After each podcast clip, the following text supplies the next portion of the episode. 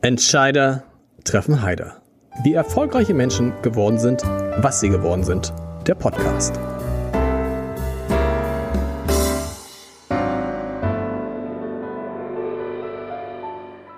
Herzlich willkommen. Mein Name ist Lars Heider und Barkassen mit Betonung auf dem zweiten A.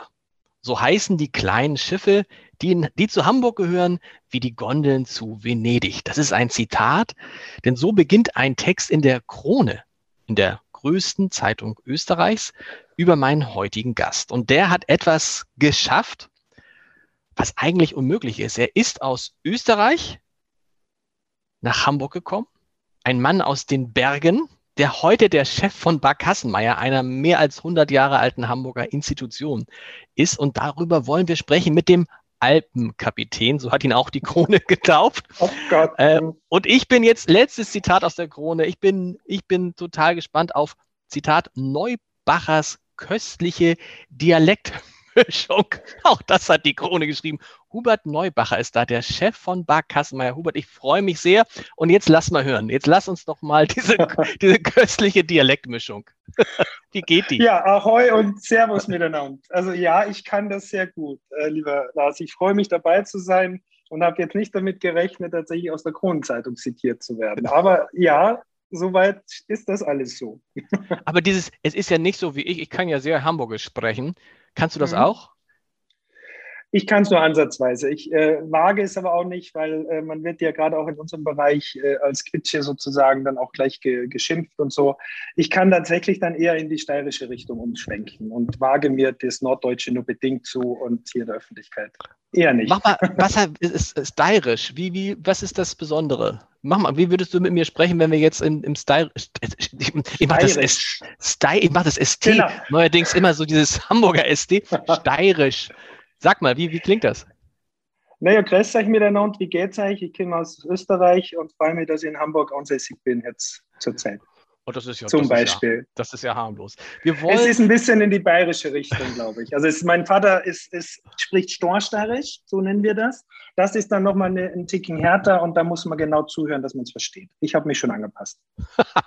wir wollen einfach natürlich, das, wir haben wir es gesagt, weißt du, wir haben gesagt, wir setzen uns jetzt mal zusammen als, wenn, als, zu dem Moment, als wir diesen Zeitpunkt aufzeichnen, ist Corona, die Barkassen fahren nicht. Wir hoffen, wenn wir ihn ausstrahlen, dass die Barkassen wieder fahren. Aber wir haben gesagt, ja. wir machen es einfach mal, um auch zu sagen, ja, Barkassenmeier ist noch da. Weil es ist ja schlimm, dass diese Barkassen, Betonung auf dem zweiten A, nicht fahren. Und wir sprechen auch ein bisschen über Corona, aber erstmal würde ich einfach ja. über, über deine Geschichte, weil die schon besonders ist. Weil wenn man da aufwächst, wo du aufwächst, dann wie groß ist die Wahrscheinlichkeit, dass man irgendwas auf dem Wasser macht? Die ist wirklich gleich null. Also ich komme ja mitten aus den Bergen, aus dem Enstal und da ist Skifahren das Gebot im Winter und im Sommer Wandern, also wirklich mitten äh, aus, aus, dem, aus dem Tal, wo es sehr heimelig und schön auch ist und meine Eltern und Familie noch wohnt. Und dass man von da aus generell in die weite Welt geht, ist schon unwahrscheinlich und dann noch auf dem Wasser landet, so wie ich, das ist quasi unmöglich. Wobei viele Österreicher tatsächlich auch zur See fahren. So ist es nicht, habe ich zumindest mal gehört. Aber wie war das für dich als kleiner Junge? Da träumt man davon, was? Skilehrer zu werden? Oder du bist dann Kellner geworden? Es ist ja nicht, das ist ja erstmal. Ja. Also es liegt natürlich sehr nahe und das ist bei uns in der Familie auch durch meine Schwester und meinen Schwager zum Beispiel gegeben. Also dass man in die Gastronomie oder Hotellerie geht, ist nicht ungewöhnlich. Und ich habe mich dann, äh, weil ich lange nicht wusste, wo die, wo, welche Richtung es gehen soll, dafür entschieden, dass ich halt den Beruf des Kellners lerne. Ich sage auch ganz bewusst Kellner. In Hamburg ist es ja der Restaurantfachmann. Ähm, Kellner aus dem Grund, weil ich glaube, dass äh, der, der dieser Beruf gerade in Österreich in der Wertigkeit etwas höher steht. Man muss da wirklich ordentlich was lernen, aber auch der Restaurantfachmann und Hotellerie, das war ja mein Lehrberuf. Äh, das war so der Weg, um von dort wegzugehen. Und dann bin ich äh, in ein Fünf-Sterne-Hotel, äh, in die Post, Hotel Gastropost nach Lech-am-Arlberg und bin dadurch immer ein bisschen mit Glück äh, verfolgt, ehrlich gesagt, weil ich die richtigen Menschen getroffen habe, in den Norden hier gekommen. Also ursprünglich nach Norderney in ein Hotel, weil mich Hotelgäste von Lech mitgenommen haben. Und von dort aus wollte ich dann unbedingt in die Großstadt. Wie, wie Hotelgäste haben dich mitgenommen? Das heißt, die waren in Lech und die hatten ein Hotel ja. in Norderney und haben dann gesagt, sag mal, tatsächlich, genau. so, so, so läuft ja. das so? Ja. Ja, ob das immer so läuft, weiß ich nicht. Aber die Familie, Familie Brune ist das, die hat äh, das Hotelhaus am Meer und ich glaube mittlerweile auch die Milchbar und so ein paar schöne Sachen. Ähm, und äh, die haben zwei, zwei Jungs, will ich jetzt sagen, also zwei Herren in meinem Alter damals. Wir war, ich durfte mit der Familie immer Skifahren gehen, was grundsätzlich eigentlich nicht so erlaubt war.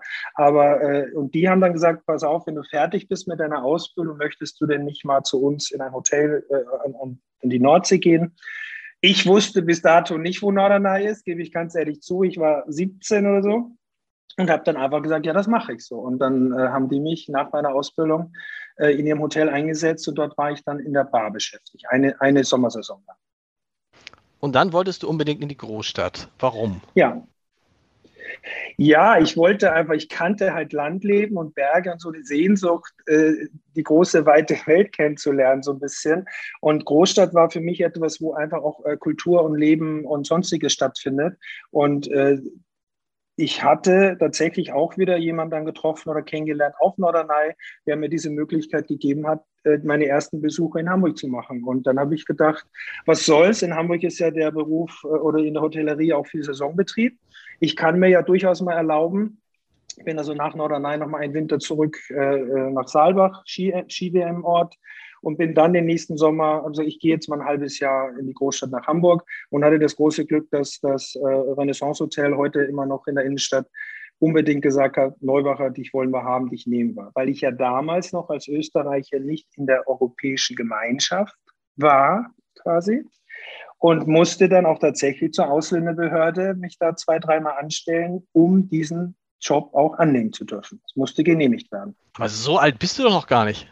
Doch, anscheinend doch. Es doch. ist so. Also ich kenne das, ich kenne das Chile-Haus tatsächlich noch als Ausländerbehörde und als betroffene Person, der sich morgens um vier da angestellt hat, mit einem Walkman auf dem Kopf und ein Buch in der Hand, weil ich ja, wo das Ohnsorgtheater ist, einmal rum, da die Schlange so lang war, um zu wissen, wo ich dann hin muss, mir eine Nummer ziehen um meine Genehmigung, Arbeitsgenehmigung zu kriegen. Krass. Ja, ist lange her. Hast du im Renaissance Hotel und dann gab es wieder irgendeinen Kontakt über irgendeinen, der hat was ja, das ist, ja. das ist, läuft, das, läuft das nur so in der Gastronomie eigentlich ja, wenn man Glück hat? Nein, Nein, das nicht. Aber ich glaube, ich war immer sehr kommunikativ und habe auch immer ausgedrückt, dass ich eventuell mich verändern möchte. Und äh, äh ja, äh, das Renaissance Hotel war wirklich ausschlaggebend, weil dieses Hotel damals die Buffets und das Catering für Barkassen Meier gemacht hat.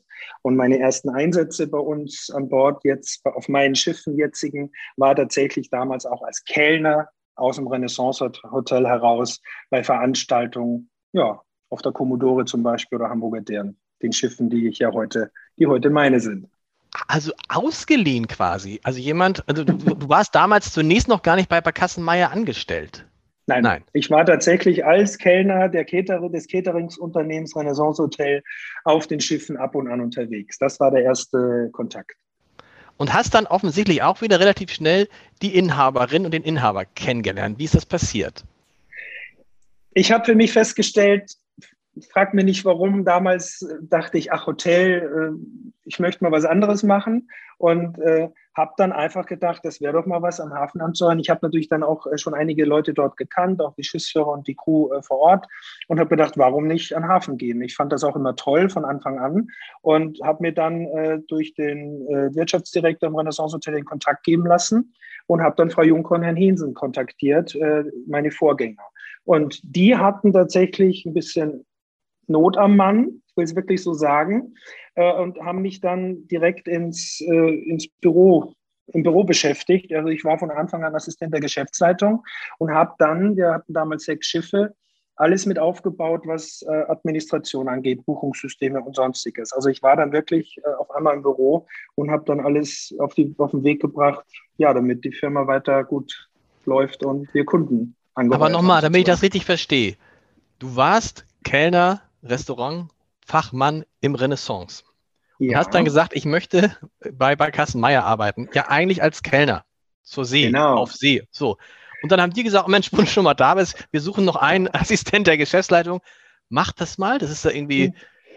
Äh, nee, die waren natürlich schlau. Die haben natürlich auch erkannt, dass ich äh, sehr mutig und willig war in vielen Bereichen. Und ich habe. Und, und du warst 19, muss man sagen, ne? Du warst, ich war ganz jung. Ja, ja, 19, genau. ja. Ich war, äh, und habe dann, nein, ich war schon Anfang 20, Entschuldigung. Es war äh, vier, Anfang 94.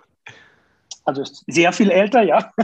Und ich habe dann einfach, äh, bevor ich offiziell angefangen habe, Probe gearbeitet und habe dann äh, kam Frau Juncker und sagt, ach Gott, ich habe hier gerade ein neues Programm auf dem Computer und wir müssen Gruppen einbuchen und sonstiges. Und da war ich aber noch äh, im, im Renaissance Hotel beschäftigt und habe ich gesagt, das war glaube ich Anfang Jahre 94, gesagt, macht ja nichts, ich kann ja ein, zwei Mal die Woche vorbeikommen und mir das mal angucken und versuchen, ob ich die Buchung da eintragen kann in den Kalender und sonstiges. Und das hat relativ schnell und gut funktioniert. Und da hat Frau Juncker dann zugeschlagen, sagt, den behalte ich mir, den Jungen. Mhm. Und hat dann relativ schnell, die Geschichte, muss man für alle sagen, wird jetzt noch unglaublicher, hat dann relativ schnell zu dir gesagt, ich zitiere hoffentlich richtig, wenn ja. du 30 wirst, du warst Anfang 20, wenn du 30 wirst, dann gehe ich, dann gehen wir und du machst den Laden hier. Was, so war's? Ja, da war ich drei Jahre in der Firma ungefähr. Okay. Da hatte ich mich, glaube ich, schon so gut eingearbeitet und es ist dann auch genauso gekommen, ja. Du also musst es mal erzählen, also an, an, deinem, an, deinem 30. an deinem 30. Geburtstag mhm. hat, haben da die Inhaber was gemacht, haben gesagt, hier sind die Schlüssel, tschüss. So ungefähr. Also auch wenn man es nicht glauben mag, äh, wenn Frau Juncker das jetzt hört, ganz liebe Grüße äh, äh, an die Oberelbe. Äh, ja, es war tatsächlich so. Als ich Mitte 20 war, hat Frau Juncker mir dann vorgeschlagen, hör zu, äh, du machst das so gut und irgendwie, äh, wenn du 30 wirst, hören wir auf. Ich konnte mir das damals nicht vorstellen, weil die Seele der Firma war eigentlich Frau Juncker, auch mit den Kontakten zu den Kunden, zu den Busfahrern und, und Gästeführern und alles, was wir so hatten, war eigentlich Frau Juncker. Und ich habe im, im, Background quasi die, die Arbeit verrichtet und alles so so auf den Weg gebracht. Und äh, Bernhard Hensen, ähm, äh, der Enkel des Firmengründers eigentlich, mein Seniorchef, der war dann mit, als ich 28 war, hat er sich schon zurückgezogen. Und dann hatten wir den Hafengeburtstag, ähm, kurz vor meinem 30. Geburtstag. Ich sage Mitte Mai Geburtstag und immer eine Woche vorher ist ungefähr Hafengeburtstag. Ja, und als ich meinen 30. Geburtstag hatte, 2002, Sonntagnachmittag, ich würde mal sagen 15, 16 Uhr, wenn ich jetzt aushole, wenn meistens die Auslaufparade läuft, ist für uns ja der eigentliche Hafengeburtstag immer gelaufen. Die Fahrten sind durch und die letzten Rundfahrten finden gerade in der Parade statt. Ja, und ich saß meiner Chefin lange gegenüber und an dem Tag nahm sie ihre Handtasche und meinte so, so die, sie würde jetzt gehen. Ich sage, ja, schön Feierabend, ich habe hier noch ein paar Sachen zu liegen, ich mache das noch gerade fertig. Und ähm, dann sagt sie, ja, ich bin dann aber weg. Ne? Sag ich, ja, ich habe es verstanden und wollte mir einen schönen Feierabend wünschen. Und es hat, es hat ein bisschen länger gedauert, bis ich irgendwann gerafft hat, als sie gesagt hat, du pass auf, du wirst nächste Woche 30, ne? Sag ich, ja, ja. Und dann dämmerte es mir so.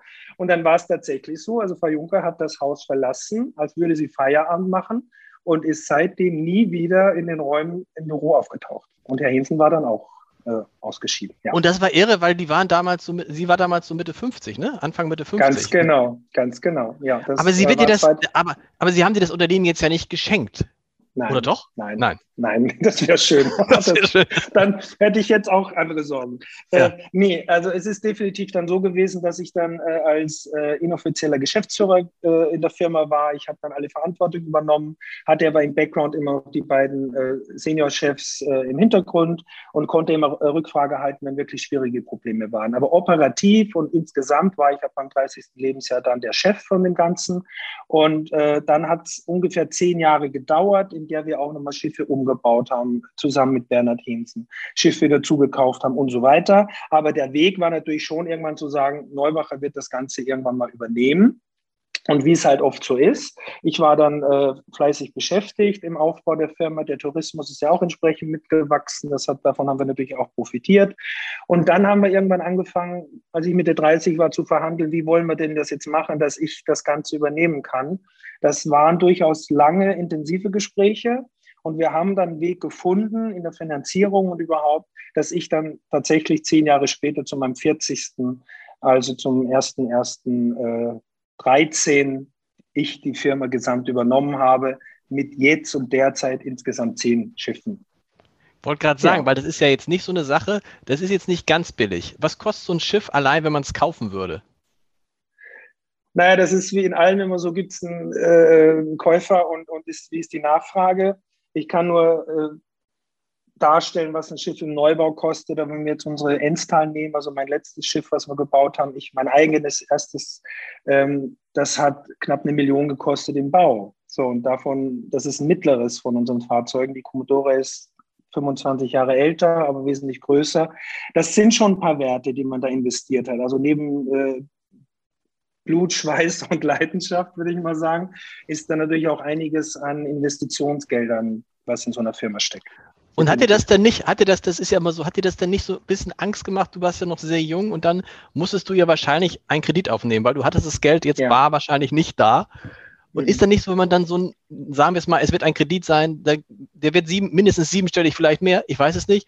Ähm, wie, fühlt, wie fühlt sich das dann an, wenn man denkt, oh, jetzt äh, habe ich, jetzt gehört mir das Ganze zwar, aber dafür habe ich auch irre Schulden?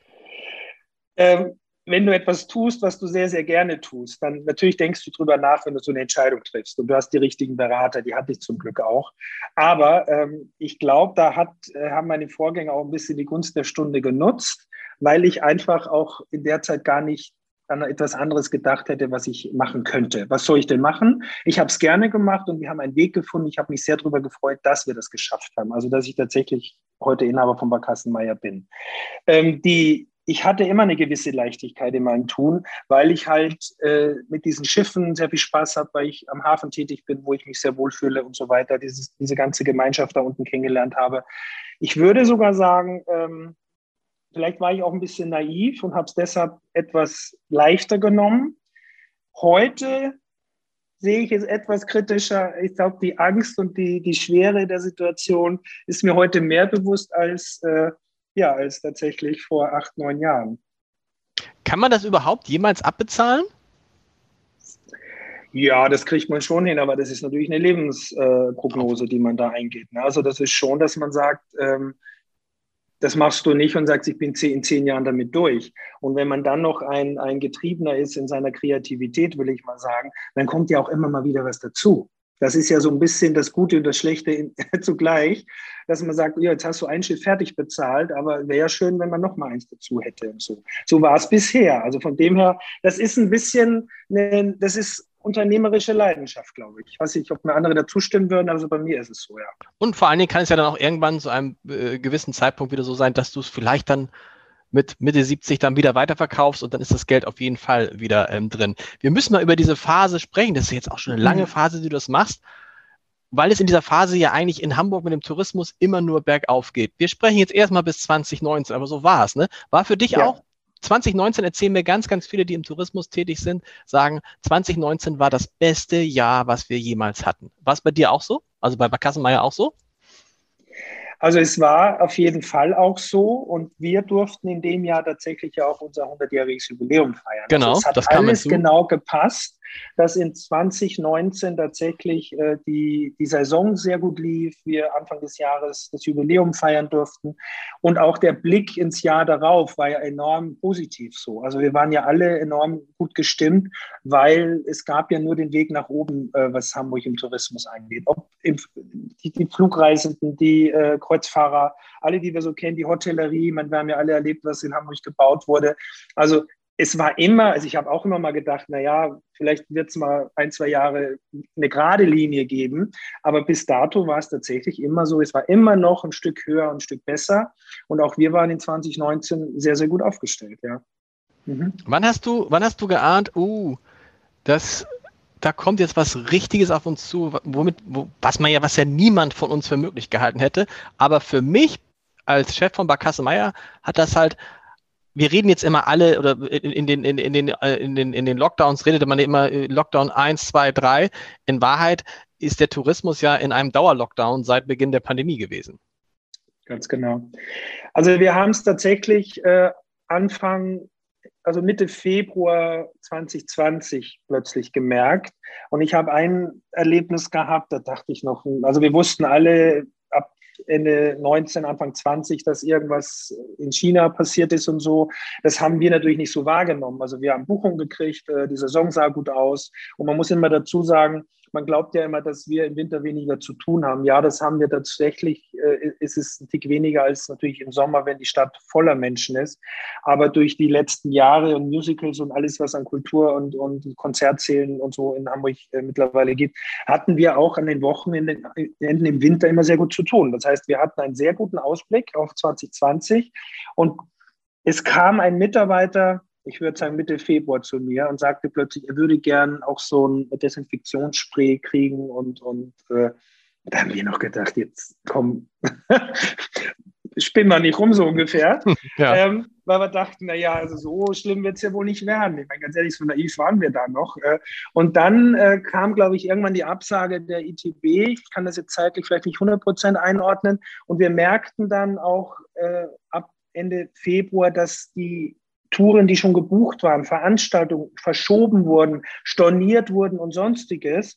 Und ganz ehrlich, ich habe es in der zweiten Märzwoche, haben wir es drastisch gemerkt, da wurde uns so viel wegstorniert und so viel verschoben, dass ich zwei Tage vor dem offiziellen Lockdown, ich glaube der 16. März war der Montag, und ich habe äh, am Samstag davor zu meinen Leuten schon gesagt, pass auf Leute, nächste Woche, wir werden erstmal die Türen schließen, müssen wahrscheinlich, aber wir machen zu. Wir haben nichts mehr auf dem Zettel.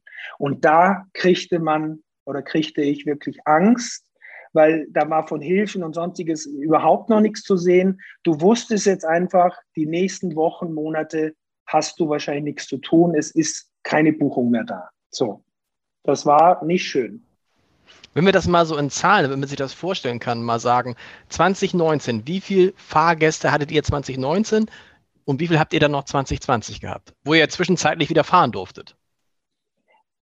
Also wir zählen, also Gäste, das ist tatsächlich mal eine Frage. Da hat uns die Hotellerie ein bisschen was voraus. Die checken ja immer ihre Prozentzahlen, wie viel Belegung sie haben. Das haben wir in dem Bereich nicht. Ich kann es nur anhand des, des, Umsatzes vergleichen. Ich kann das ganz offen so sagen, weil es ja ein Fakt ist. Also wir haben tatsächlich in 2020 die 25 Prozent Umsatz vom Vorjahr nicht erreicht. Wow. Ja. Und dann ist, ja, das ist also 75 Prozent, also eigentlich weg. fast 80 Prozent Umsatz. Ja. Das heißt, deine Leute, wie viele Leute beschäftigst du bei Barkassenmeier normalerweise? Also wir waren äh, bis 19 an die 45, das sind aber Aushilfen, also sprich Serviceleute dabei, Saisonarbeiter, sieben Azubis, wir bilden ja aus im Bereich Hafenschiffer, Hafenschifferin, äh, Veranstaltungskauffrau und das hat sich stark reduziert. Also wenn man durch eigenen Weggang, wir mussten im März tatsächlich auch äh, zwei oder drei Schiffsführern kündigen im ersten Moment. Äh, wir sind um die Hälfte auch dort reduziert. Das heißt auch, die Leute sind ganz weg. Die sind nicht nur in Kurzarbeit, sondern sie sind in der Zwischenzeit ganz weg. Naja, ich sag mal, die Festangestellten, und da bin ich äh, in der glücklichen Lage, dass ich sehr viele, sehr langjährige Leute habe, die sind alle in Kurzarbeit. Das ja. heißt also, die 25 Menschen, die jetzt noch äh, da sind in der Firma quasi, die sind jetzt äh, seit 2. November, sprich seit November in 100% Kurzarbeit. Wir haben das Thema Kurzarbeit aber auch direkt äh, im März 2020 in Anspruch nehmen müssen. Also auch über den Sommer hinweg. 50% Kurzarbeit hatten alle. Und irgendwie denkt man sich ja immer, Barkassen, das ist ja draußen. Also jeder, der eine Barkasse kennt, weiß, das gibt es auch drinnen. Ja. Aber du hast wahrscheinlich jetzt auch Hygienekonzepte, wo du sagen würdest, wenn das Wetter jetzt gut ist, ich könnte wieder Leute und ich könnte wahrscheinlich ganz gut gewährleisten, weil die Leute mit verringerter Passagierzahl, gibt es da die mhm. Konzepte und was ist deine Hoffnung, wann du wieder loslegen kannst? Kann man das überhaupt äh, seriös sagen? Im Moment, Im Moment ist es gerade schwierig, weil wir alle merken, dass die Situation äh, sich ja sehr langsam verbessert, wollen wir es mal so ausdrücken. Und ähm, wir könnten sofort loslegen. Also wir sind alle in den Startlöchern. Ich weiß auch, dass meine Jungs und Mädels äh, auch wie auf heißen Kohlen zu Hause sitzen und die Schiffe sind auch soweit äh, instand gehalten. Äh, wir haben ein paar Sachen noch zu tun, aber die sind alle so weit, dass wir wieder loslegen könnten. Und ich weiß, dass es eigentlich dem ganzen Tourismus so geht, auch der Gastro. Also wenn wir dürften, sofort. Ich würde sagen, im Moment äh, die Musicals, habe ich jetzt mitgekriegt, haben verschoben auf Mitte Juni überhaupt irgendwie an eine Öffnung zu denken, weil letztendlich geht ja auch nur eine volle Kapazität in irgendeiner Form, dass es wirtschaftlich ist. Also rechne ich auch damit, dass wir Ende Mai, Anfang Juni irgendwas tun dürften vielleicht. Und die Konzepte, ja, Hygienekonzepte haben wir in der Schublade, zwei, drei verschiedene. Das hängt natürlich auch davon ab, was dürfen wir denn dann? Ich glaube, die Masken werden bleiben. Ich gehe davon aus, dass Abstandsregelungen äh, gegeben sein werden weiterhin. Und da muss man halt auch wieder überlegen, mit halber Kapazität, das haben wir alle, die bisher immer voll gebucht waren, wie wirtschaftlich ist sowas am Ende? Und das ist tatsächlich jetzt die Herausforderung für die nächste Zeit, dass wir sagen, wie kommen wir mit einem halben Sommer, man darf auch nicht vergessen, zweites großes Standbein Veranstaltungen, Hochzeiten, Geburtstage, alles, was wir auf den Schiffen so machen, ist auch sehr mau im Moment in den Buchungen. Also wie kommen wir mit dem halben Sommer über den nächsten Winter? Das ist die große Herausforderung für 2021. Musstest du zusätzlich jetzt nochmal Kredite aufnehmen in dieser Phase oder hast du vor allen Dingen die Hilfe vom Staat, hat, hat die tatsächlich dazu geführt, dass du eben keine Kredite aufnehmen musstest? Also wir haben mit unserer Hausbank, wir haben mit der Haspa viel zu tun, äh, alles besprochen. Wir haben äh, einige äh, Dinge verschoben, Gott sei Dank, das konnten wir. Ich meine, wie vorhin schon gesagt, ein, so ein Unternehmen ist natürlich auch ein bisschen finanziert. Also da haben wir Tilgung aussetzen dürfen und so, das ist wunderbar. Das wurde jetzt auch alles nochmal wiederholt, ein Jahr verschoben, weil wir ja der zweiten, im zweiten Jahr sind quasi. Und ähm, ja, wir haben toi toi toi. Es ist, fällt einem natürlich nicht leicht, äh, fremde Hilfe anzunehmen. Das muss man lernen, ganz ehrlich. Aber äh, ja, wir haben tatsächlich die Überbrückungshilfen und äh, 75 Prozent Hilfen November, Dezember alles beantragt und erhalten. Das hilft uns in den Fixkosten. Kurzarbeit ganz wichtig. Äh, ohne die wird es gar nicht gehen, ohne das Kurzarbeitergeld. Und wir sind jetzt dabei, die Überbrückungshilfen drei zu errechnen und zu beantragen. Ja, also wir, diese Hilfen sind nötig, definitiv. Und ich stelle mir vor, wenn man so zehn Schiffe hat, die kann man jetzt nicht einfach auch nur liegen lassen. Die müssen wahrscheinlich auch ab und an mal bewegt werden. Ne? Also was ja. ja auch wieder Geld kostet. Wie, wie, also wie oft muss so ein Schiff wieder angeschmissen werden und mal ein bisschen über die Elbe gefahren werden? Naja, ich versuche, wir haben da ein bisschen Werksfahrten. Wir haben ja äh, unsere Hauptarbeitsfläche ist ja an, an den Landungsbrücken. Wir haben aber auch in Entenwerder unsere Werkstatt liegen. Ab und an äh, kommt jemand und äh, fährt eine Barkasse auch zur Werft. Das haben wir übrigens gerade gemacht nach Finkenwerder. Und das, wir machen das alle zwei, drei Wochen, dass die Schiffe schon bewegt werden. Und ich selber mal gucken gehe oder unser Werkstattleiter. Also man muss auch mal eine Runde drehen. Und was dabei ganz schön ist eigentlich, da merkt man auch ein bisschen die Leidenschaft der eigenen Mannschaft. Die wollen das auch. Also die fahren auch gerne mal eine Runde mit der Barkasse einfach eine halbe Stunde, Stunde durch den Hafen, bei denen fehlt das ja auch. Ich meine, die sind ja so viel Zeit sonst äh, auf dem Wasser unterwegs und denen fehlt das ansonsten sehr. Und da kommt durchaus auch mal so ein kleiner Hilferuf, Mensch, Chef, kann ich nicht mal wieder und ich würde gern. Ja, und dann macht man das halt, dann legt man das zusammen. Aber wir fahren alle gut drei Wochen, wird mindestens jedes Schiff ein Stück bewegt. Warum ist das wichtig? Naja, es muss ja schon die Maschine mal wieder angeschmissen werden, es müssen die Schmierungen, die Welle und so weiter, also es muss ja schon irgendwie, also ich sage mal jetzt ganz plump gesagt, wir wollen ja nicht einrosten, ne? so, das würde jetzt jeder Techniker sagen, um Gottes Willen, was sagt er da? Aber so ist es am besten zusammengefasst, glaube ich. Also die Maschinen müssen schon auch geschmiert werden und beobachtet werden, die Kühlwasserlagen und so weiter. Und äh, das macht man halt jetzt in dieser Zeit. Ich meine, das ist auch nicht befriedigend, aber es ist wichtig. Du kannst selber auch fahren. Du hast ein, was für ein Patent hast du gemacht?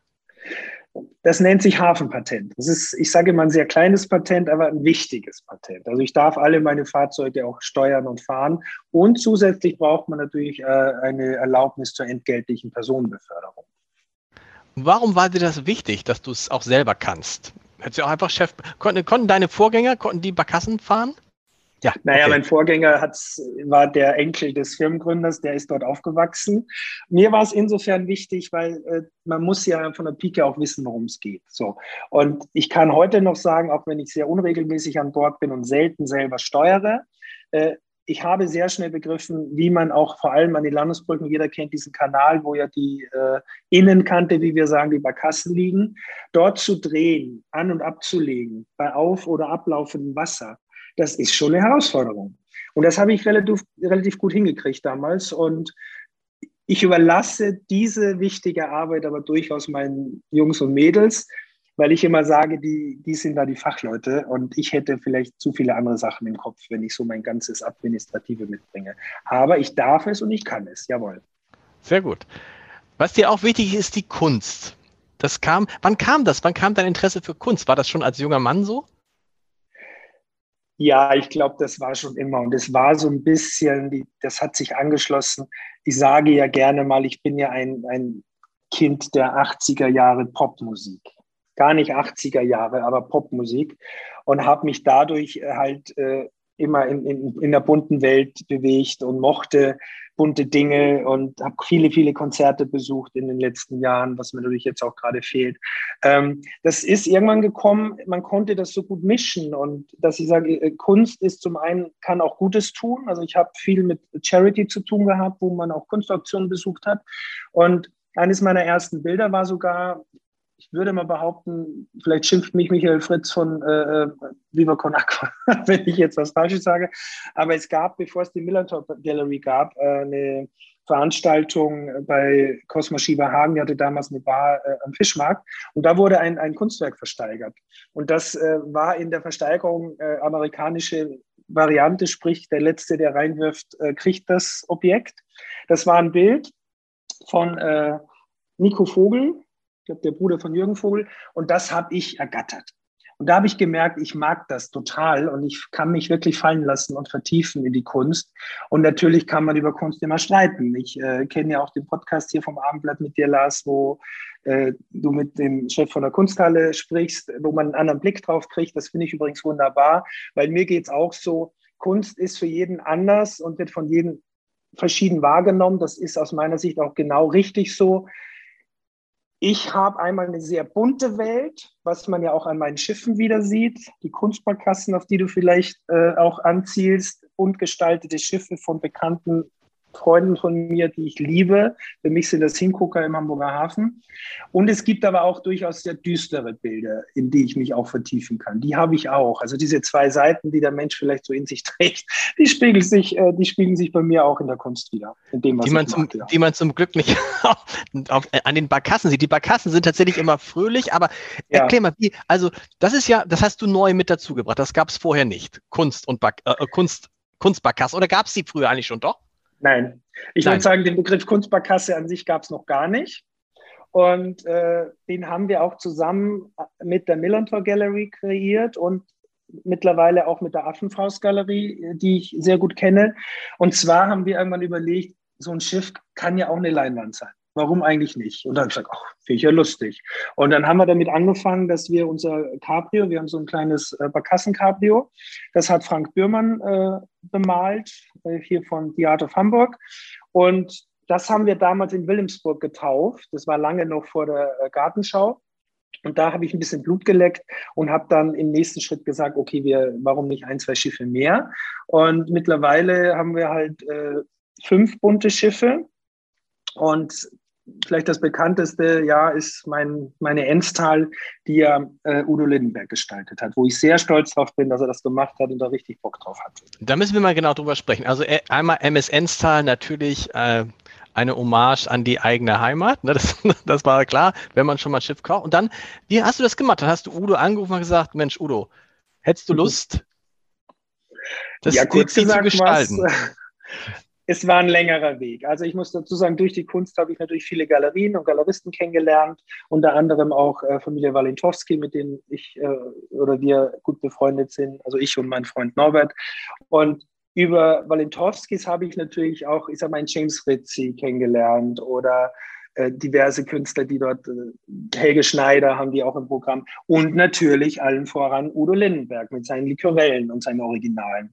Und die haben mir zum Teil immer gut gefallen. Ich finde jetzt nicht alle alle Bilder von Udo gut, das weiß er auch, aber ich, ich mag halt seine Art, das einfach aufs Papier zu bringen und das schnell zu machen. Und irgendwie kam bei der zweiten, dritten Kunstbarkasse die Idee auf, ach, eigentlich müsste ich Udo dazu kriegen, ob er da nicht Bock drauf hätte.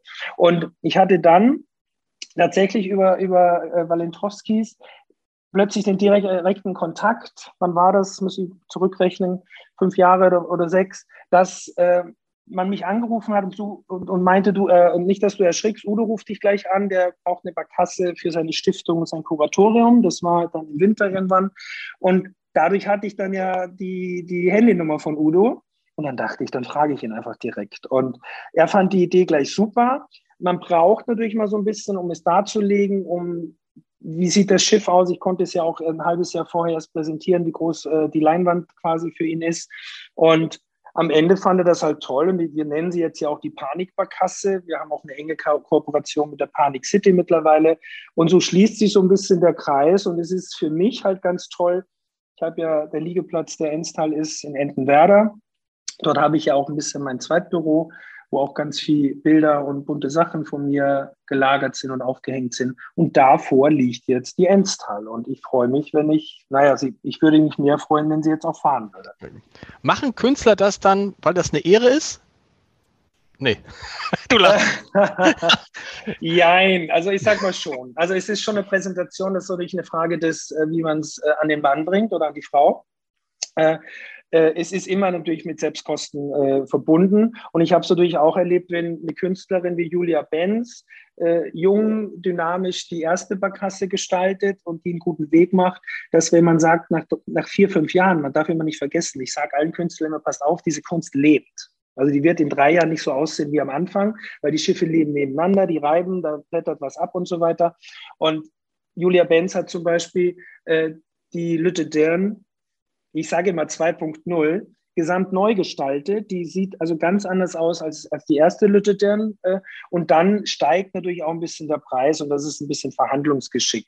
Wo wir jetzt gerade dran sind, tatsächlich äh, unsere Barkasse Hanseat die kriegt gerade eine Neugestaltung von Björn Holzweg zusammen mit der Affenfaustgalerie quasi Hanseat 2.0. Die wird, wenn sie wiederkommt und wieder fährt, ganz anders aussehen als bisher. Ich, ich freue mich total darauf. Zahlt man dann eigentlich mehr, wenn man auf der Panikbarkasse fährt, als auf einer anderen? Nee, die Preise sind dieselben, Nein. ne? Nein, das äh, ist das ist ein bisschen Liebhaberei von mir und, und es, äh, wie gesagt, es schließt den Kreis für mich so ein bisschen, weil es ja auch möglich ist. Das ist ja Kunst im öffentlichen Raum und ich merke ja auch, dass die Leute das gut finden und sich freuen. Und naja, letztendlich ist das vielleicht auch ein kleines Fotoobjekt, dass die Leute doch mal eine Meierbarkasse eher fotografieren als ein anderes Schiff. Wir müssen nochmal über diesen, über diesen, ähm, über diese Besonderheit der Barkasse, das, äh, die Kronenzeitung hat es ja so nett beschrieben, weil natürlich weiß in Österreich wahrscheinlich niemand, was eine Barkasse ist. Ich weiß, ich weiß gar nicht, ob es überhaupt in anderen Teilen Deutschlands, ob das so ein, in Hamburg ist das so selbstverständlich. Was ist das Besondere an Barkasse? Ich will es mal aus meiner Sicht erklären. Heute nicht mehr so viel wie früher, aber früher, wenn ich einfach so dachte mal, äh, ich brauche mal, muss mir mal den Wind um die Nase wegen lassen, ich brauche mal irgendwie so ein bisschen das Gefühl von äh, Freiheit, dann habe ich mich einfach auf eine Barkasse gesetzt und habe eine Hafenrundfahrt gemacht. Ich kannte die Sprüche alle, ist mir aber egal aber trotzdem ist dieses Gefühl, ja, kommt immer wieder neue, ne? Wie geht der mit dem, wie geht der mit dem Jungen, wie nochmal mit dem Jungfernstieg? Ist er auch bei euch, ne? Wie heißt es nochmal? Ja. Wie geht der nochmal? Du weißt es auch nicht. Die, da musst du die Alster-Touristin fragen. Ah, äh, das, kann ich, das so, hat gar nicht ihr, okay. Ja, also ich würde auch mal sagen, ich freue mich sehr, wenn du sagst, dass du Hafenrundfahrten mit Barkasse gemacht hast. Weil das ist ja nicht zwingend äh, gegeben. Äh, ich habe da auch gar nichts. Äh, die viele fahren auch gerne einfach mit der Haddock-Fähre. Das ist auch völlig legitim. Das ist ÖPNV. Und selbst ich bin letztens, als ich eben von der Werft zurückfuhr, mit der Haddock gefahren. Das ist natürlich auch ein ganz besonderes Erlebnis. Das gehört zu Hamburg genauso dazu. Aber natürlich ist die Barkasse und darunter fallen auch, ich sag mal, für viele auch die großen Fahrgastschiffe und so weiter. Das ist für unsere Menschen, die wir transportieren, also die mit uns schippern, ist das alles Barkasse und Erlebnis, Hafenrundfahrt. Ähm, ja, es ist schon, also das waren ja ursprünglich die Transportschiffe und haben die Hafenarbeiter in den 50ern äh, zu ihren Städten in den Hafen gefahren. Und nach und nach mit dem steigenden Tourismus, auch lange vor meiner Zeit, wurden die halt umfunktioniert. Und Barkassen sind halt wirklich, soweit ich auch weiß, nur in Hamburg äh, zu Wege, in dieser Form, wie sie, wie sie sind. Und ähm, ich persönlich, klar, unser Gewerbe, wir sagen immer, wir sind der Hamburgensier. Und ich hoffe auch, dass das äh, für viele so wahrgenommen wird. Die Hamburger kommen ja gerne zu uns, wenn Besuch da ist. Vielleicht kleine Anwerbung dazu. Wir wissen ja, wie gesagt, nicht, wann es wieder losgeht. Ich könnte mir vorstellen, dass es etwas langsamer losgeht. Vielleicht nutzt der ein oder Hamburger, äh, ein oder andere Hamburger die Chance, die Barkassen auch ein bisschen mehr äh, zu besuchen, zumindest am Anfang. Mir ist auch völlig klar, wenn der Tourismus wieder in Fahrt kommt und aus meiner Sicht wird er das natürlich, äh, spätestens im nächsten Jahr sind wir wieder voll dabei, dann muss man sich ja nicht zwingend in den Hotspot Landungsbrücken werfen, wenn man als Hamburger auch am Elbstrand spazieren gehen kann oder ein anderes Gebiet. Nichtsdestotrotz ist es das turbulente, pure Leben bei uns. Ne? Absolut. Du sagst es gerade, wann wird es wieder so sein wie 2019? 2022, 2023, keiner von uns weiß es. Naja, man also, so ich, hab, ich, hatte, ich hatte neulich Olivia Jones in diesem Podcast, die sagte, ja. und das glaube ich auch, wenn das Ganze vorbei ist, wird es einen gewaltigen Bums geben. Und genau. sie sagt, den wird, der wird, der, dieser Bums, den wird zuerst St. Pauli erleben im Sinne von Lebensfreude, aber da wird man das ja alles nachholen. Also, aber wann ja. kommt dieser Bums? Und der Bums hat ja für euch oder für dich viel damit zu tun, verbessere mich, dass halt viele Touristen nach Hamburg kommen. Wie viel Prozent eurer Gäste sind Touristen? Normalerweise? Ach, das sind schon, also 70 Prozent mindestens. 70 Prozent. Also, also, und, und, wann, wann, wann ist es, wann ist es, wann ist Reisen wieder normal möglich und so? Also ich denke auch, ich muss Olivia recht geben. Ich glaube auch, dass die Menschen an sich einen großen Nachholbedarf haben werden. Äh, dann ist Hamburg ein sehr begehrtes und beliebtes Reiseziel. Deshalb bin ich sehr positiv gestimmt, dass das alles wieder kommt. Ähm, ja, wir kennen alle das Dilemma im Moment. Es muss erstmal jeder ein Impfangebot äh, haben. Dann, glaube ich, geht es wieder los. Ich nenne das auch gerade so ein bisschen Mallorca-Effekt. Vielleicht erleben wir den ja auch. Und der nächste Winter wird ganz anders als alle davor, weil die Menschen wollen wieder raus und wollen wieder reisen und kommen vielleicht auch dann wieder sehr zahlreich nach Hamburg, weil man in Hamburg wieder alles erleben kann, was so da ist da sage ich ja auch immer, wir sind ein Puzzlestein eines großen Ganzen und da gehört der Fischmarkt dazu, da gehört der Dom dazu, die Reeperbahn dazu, die Musicals, die äh, Elbphilharmonie natürlich, Miniaturwunderland und ganz viele touristische Partner, die Hotellerie. Also wenn das alles wieder geht, wenn große Sachen wieder möglich sind in irgendeiner Form, geimpft, nicht geimpft, große Diskussion gerade. Ähm, meine Hoffnung ist tatsächlich, da wir jedes Jahr ab April in eine neue Saison gefühlt starten, wo wieder mehr Schwung reinkommt, kann ich eigentlich nur davon ausgehen, 21 gut zu überstehen, mit einem vielleicht sehr guten Herbst und Winter. Definitiv, denke ich, werden wir ab April wieder loslegen. Dann hängt es aber davon ab, ich glaube, Flughafen hat gesagt, ab 25 hat man die Zahlen wieder erreicht von früher. Also es wird ein bisschen dauern, aber der besagte Bums von Olivia, den erhoffen wir uns alle sehr, sehr schnell. Und ja, vielleicht werden wir überrascht und er schneller da, als wir denken. Ich finde es ja bewundernswert, dass ich bei Olivia fand, ist bei dir jetzt auch, ihr habt euch eure Zuversicht, den Optimismus irgendwie erhalten, ähm, obwohl ihr eben halt viel, viel stärker getroffen seid von dieser ähm, Pandemie jetzt beruflich, als zum Beispiel, das haben wir neulich besprochen, als Journalisten. Journalisten haben sogar zum Teil profitiert von der Pandemie. Und es gibt auch andere, wer sich About You, großer Hamburger Modehändler, der im, im Jahr 2020 zum ersten Mal mehr als eine Milliarde Euro erzielt hat. Also es gibt da äh, tatsächlich Gewinner und Verlierer. Wie habt ihr das, wie, wie, wie schafft man sich das, über so eine lange Zeit nicht zu verzweifeln? Ich glaube, das wird ein bisschen mitgegeben von der Natur. Also ich, ich glaube, wir werden nicht in dem, ich nenne das ja auch immer Dienstleistungsgewerbe, was wir tun. Wir wollen ja Menschen eine gute Zeit bereiten. Kurz, lang, wie auch immer. Auch meine Jungs und Mädels an Bord, die, die Schiffsführer, die das mit einer großen Leidenschaft machen. Genauso Olivia mit ihren Bars und auf der Reeperbahn. Das ist ja Lebensfreude, was wir vermitteln und, und, und das ist auch kein Beruf oder kein Job, sondern wir machen das ja Tag und Nacht quasi. Ähm, ja, man hat natürlich auch Momente, wo das nicht immer so fröhlich ist. Und ich würde lügen, wenn ich jetzt sage, ich gehe jetzt nur lachend durch die, durch die Straßen im Moment und sage, alles wird super. Es ist eine extreme Herausforderung. Aber weil wir das, was wir bisher gemacht haben und, und, und Hamburg ja das Aushängeschild für uns ist, wovon wir leben, haben wir einfach eine große Zuversicht, weil wir einfach daran glauben, dass das wiederkommt. Und wir wieder das machen dürfen, äh, was hat Axel Strelitz letztens gesagt, hier vom, vom, der auf dem Kiez ja so viele Läden auch betreibt. Man will ja sein Leben wieder zurück. Und das können wir ja nur schaffen, wenn wir alle positiv nach vorne gucken und Ideen entwickeln und sonstiges. Ähm, es werden auch von uns noch ein paar Sachen kommen, Lars. Das muss ich hier ein bisschen einwerfen. Also, weil ich habe mir jetzt Projekte angeguckt, die ich einfach auf den Weg bringen möchte, um auch Zuversicht zu verbreiten, weil es so wichtig ist. Ich könnte auch jammern, nur jammern bringt mir ja nichts so. Ähm, es wird in Kürze, wahrscheinlich ab dem Hafengeburtstag, eine kleine Radiosendung mit mir geben, die nennt sich Hubis Hafenschnack, die von der Gute-Leute-Fabrik äh, äh, produziert wird, wo ich mit Menschen um und am Hafen regelmäßig sprechen werde, ähnlich wie wir beide. Ich habe da ganz große Freude dran und, und denke einfach, man muss irgendwelche Ideen entwickeln, auch mit anderen Partnern zusammen. Auch das möchte ich kurz erwähnen. Wir haben, da der Hafengeburtstag ausfällt, hat mich äh, LWC Michelsen, Feinkost angesprochen. Also wir werden demnächst eine kleine Hamburger Hafenkiste auf den Markt bringen, wo Menschen ihre Sehnsucht nach Hamburg stillen können. Das heißt, die bestellen sich die Kiste online, kriegen ein paar äh, Goodies und Leckereien und haben auch ein paar touristische Attraktionen mit drin, auf die Tradition hin. Cap San Diego, Rigma, Rigmas, Barkassen, meine Stadtrundfahrt. Also das sind alles so Projekte, warum erwähne ich die? Weil mich die motivieren, weil ich denke, dann kommen wir auch alle wieder in Fahrt und damit kann man andere Menschen auch mitziehen vielleicht. Das ist halt zumindest meine große Hoffnung dazu. Ne? So, also woher es kommt, kann ich dir nicht sagen. Du bist ja auch Präsident äh, von Skal Deutschland, richtig? Immer noch? Richtig ja, oder nicht mehr? Skoll, Skoll, Skoll, ja. mhm. Skoll, natürlich, ist eine Touristenvereinigung. Ähm, auch im Moment natürlich da deine Rolle, vor allen Dingen erstmal zu sagen, Leute, es kommt wieder, weil ich, da ist natürlich jetzt, da, da wird jetzt eine hohe Depression herrschen bei ja. den Kolleginnen und Kollegen, ne?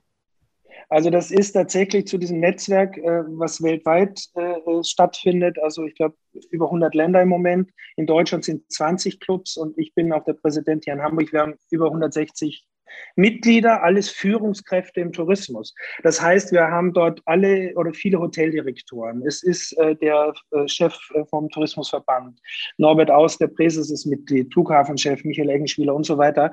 Das heißt, ich bin eigentlich sehr nah dran bei den Menschen, die mir Dinge erzählen, auch in Zwiegesprächen, wie es denen gerade geht. Äh, ich weiß zum Teil auch schon Dinge, die kommen werden, welche Hotels vielleicht nicht wieder öffnen werden und so weiter. Das ist wirklich eine harte Nummer, muss ich ganz ehrlich sagen. Und was versuche ich da?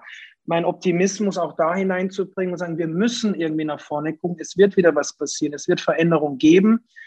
Das wird nicht immer schön sein, aber am Ende werden wir natürlich hoffentlich gut aus der Nummer herauskommen. Und wir machen jetzt mit Skoll Hamburg zum Beispiel, bleibt uns ja auch nicht an, an, nichts anderes übrig, als Zoom-Meetings zu machen und gute Gastredner zu finden. Also wir hatten tatsächlich äh, vorletztes Mal Norbert Aust. Jetzt war es ja auf der Heide von der Messe. Und ich freue mich sehr darüber, dass wir im Mai unseren Wirtschaftssenator Michael Westhagemann begrüßen dürfen in dieser Runde, um einfach einen Austausch zu haben. Wir verlangen nicht, dass man uns den Ausweg bereitet und sagt, wo geht die Reise hin? Wie will man das denn verlangen von wem? Aber sich auszutauschen und wie sieht vielleicht der Wirtschaftssenator die Situation gerade? Was kann man noch bedenken? Welche Fragen gibt es gerade? Das ist einfach so ein bisschen Lichtblick für alle, die wir in dieser Branche die wir am härtesten getroffen sind. So Absolut, aus. weil ja, weil ja auch immer die Ansage war von der Politik, alles, was jetzt nicht irgendwie nötig ist und damit auch alles, was irgendwie Spaß macht, ja. das findet jetzt erstmal nicht statt. Ich finde, das ist ja so, wenn man sich diese Erkenntnis mal vorstellt, dass man sagt, ja, alles, was lebenswichtig ist, das gibt es. Den Supermarkt, den Apotheker, den Arzt, aber alles, woran man Freude hat, das gibt es halt nicht. Und da wurde ja auch immer gesagt, und das ist auch immer das, was zuletzt öffnet. Und das fand ich jetzt war so eine deprimierende, also da nehme ich lieber eine Aus, ja, Ausgangssperre vier Wochen, egal. Aber dieses Gefühl, man, uns wird verboten, was Spaß macht, aus gutem Grund vielleicht, das ist irgendwie eins, was einen betrübt und was natürlich dann deine Branche komplett trifft, weil da geht es nur um Spaß. Ähm, man muss natürlich dazu sagen, uns ist natürlich allen bewusst, dass diese Dinge, die jetzt, äh, diese Regeln, die wir einhalten müssen, dass die nötig sind. Also das muss ich auch ganz ehrlich sagen. Es ist ja nicht so, dass wir alle hart und sagen, um Gottes Willen, warum und überhaupt. Also uns ist schon auch bewusst, dass diese Pandemie eine große Herausforderung ist und dass einfach äh, Dinge nötig sind, um das, um dieser Geschichte Herr zu werden. Ähm, es dauert ein bisschen lange, das muss ich zugeben. Und äh, der Hauptappell ist natürlich jetzt, dass wir alle hoffentlich überleben das sieht soweit bei vielen gut aus, aber viele haben auch persönlich natürlich Angst und sonst was. Und natürlich, ich finde, zu einem lebenswerten Leben gehört natürlich dieser Spaß und die Freude dazu und dieses Erleben von Menschen und Kontakt und sozial miteinander umzugehen. Das ist halt im Moment gerade nicht möglich. Und das ist schon sehr lange.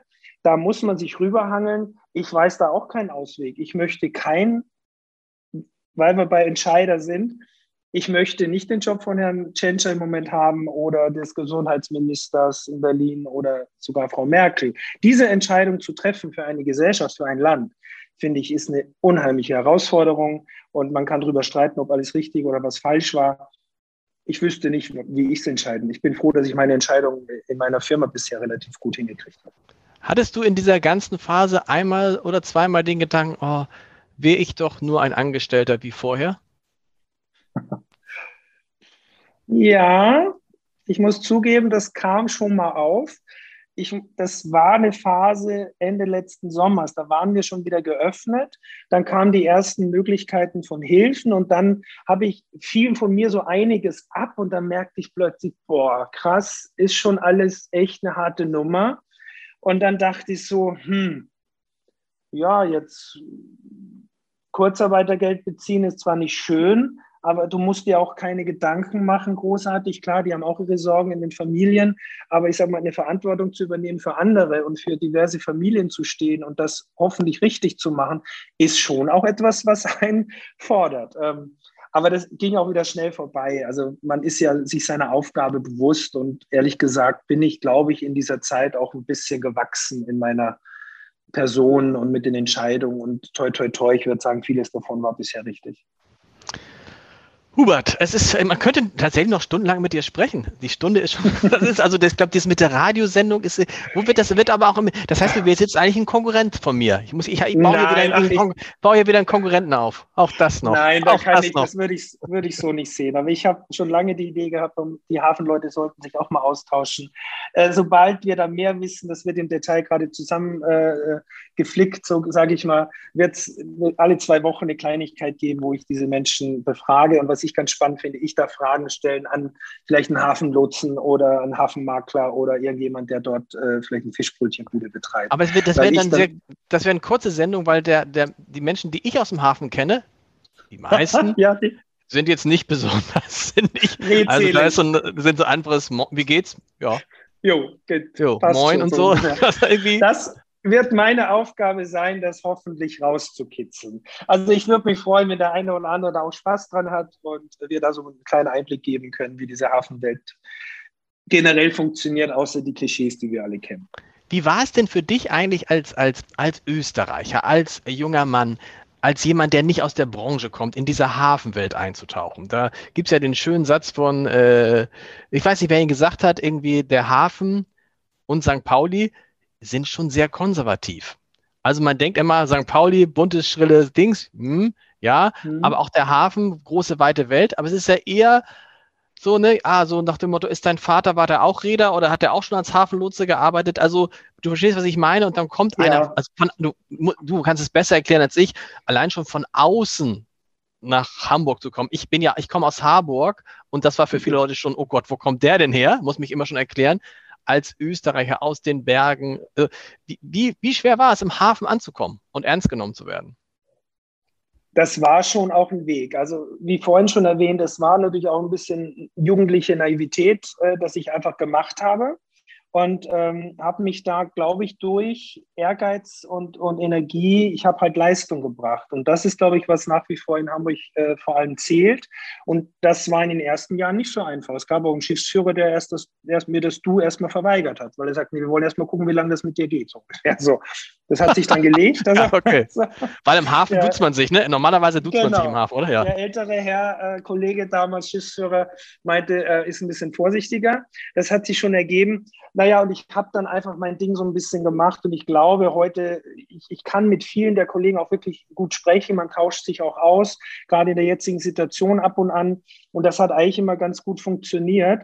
Ich würde mir ja auch nie anmaßen, ich bin zwar für mich in Hamburg sehr, sehr gut angekommen und ich kann mittlerweile auch Stadtteile gut einordnen. Meine erste Wohnung war vier Jahre lang in der Eppendorfer Landstraße. Da habe ich natürlich ein ganz anderes Wahrnehmungsgefühl gehabt von der Stadt, als ich dann auf St. Pauli unterwegs war und so weiter. Dann muss man auch dazu sagen, dass ich und mein Partner Norbert, ich natürlich sowieso dann als bunter Vogel, da war ich dann ganz überrascht unten auch an den Landungsbrücken. Das war so ein bisschen meine Sorge, dass man vielleicht auch als Schwuler da unten nicht so angenommen wird. Aber das, muss man ganz ehrlich sagen, war da viel einfacher als manch anderer Stelle. Das ist aber auch 30 Jahre ungefähr her, heutzutage sowieso einfacher. Ähm, es war ein längerer Weg, um sich dort zu behaupten, aber da ich einfach Bock drauf hatte, das zu tun, habe mich das nicht untergekriegt. Ist das jetzt richtig? Ja. Also ja. ich habe ja hier auch irgendwo angegeben, man muss ja auch Gegenwind aushalten können der war anfangs ein bisschen stärker, als er vielleicht jetzt ist. Zumindest das erzählen, in der Gemeinschaft. Das erzählen, ich glaube, das erzählen aber alle, die nach Hamburg kommen. Das ist ganz, ganz normal. Dann vielleicht letzte Frage: Wo ist es denn jetzt schöner, Eppendorfer Landstraße oder St. Pauli? also, das mache ich jetzt diplomatisch. Ich habe immer gesagt, und das hat nichts mit Corona, mit irgendwas zu tun. Jeder Stadtteil und jede Ecke hat ja so einen gewissen eigenen Charme und, und seinen Kiez. Und ich fand Eppendorfer Landstraße damals toll. Ich finde, äh, Reeperbahn St. Pauli ist unheimlich wichtig, da wollen wir alle hin. Und vielleicht sind es auch die Stadtteile, die gerade ein bisschen mehr die Leute anziehen, wo ein bisschen mehr Grün ist. Ich bin auch ganz viel in Rotenburgs Ort unterwegs zurzeit und, und in Hamm und finde das großartig, auch Hafen City. Also da hat jede Ecke hat ihren Charme und ich glaube, da tut sich tut keiner dem anderen weh. Heiko, vielen Dank, es hat großen Spaß gemacht. Und äh, hoffen wir, dass es bald wieder richtig Bums macht auf St. Pauli und überall. Das hoffe ich ebenfalls, mein lieber Lars. Es hat mich sehr gefreut. Vielen, vielen Dank.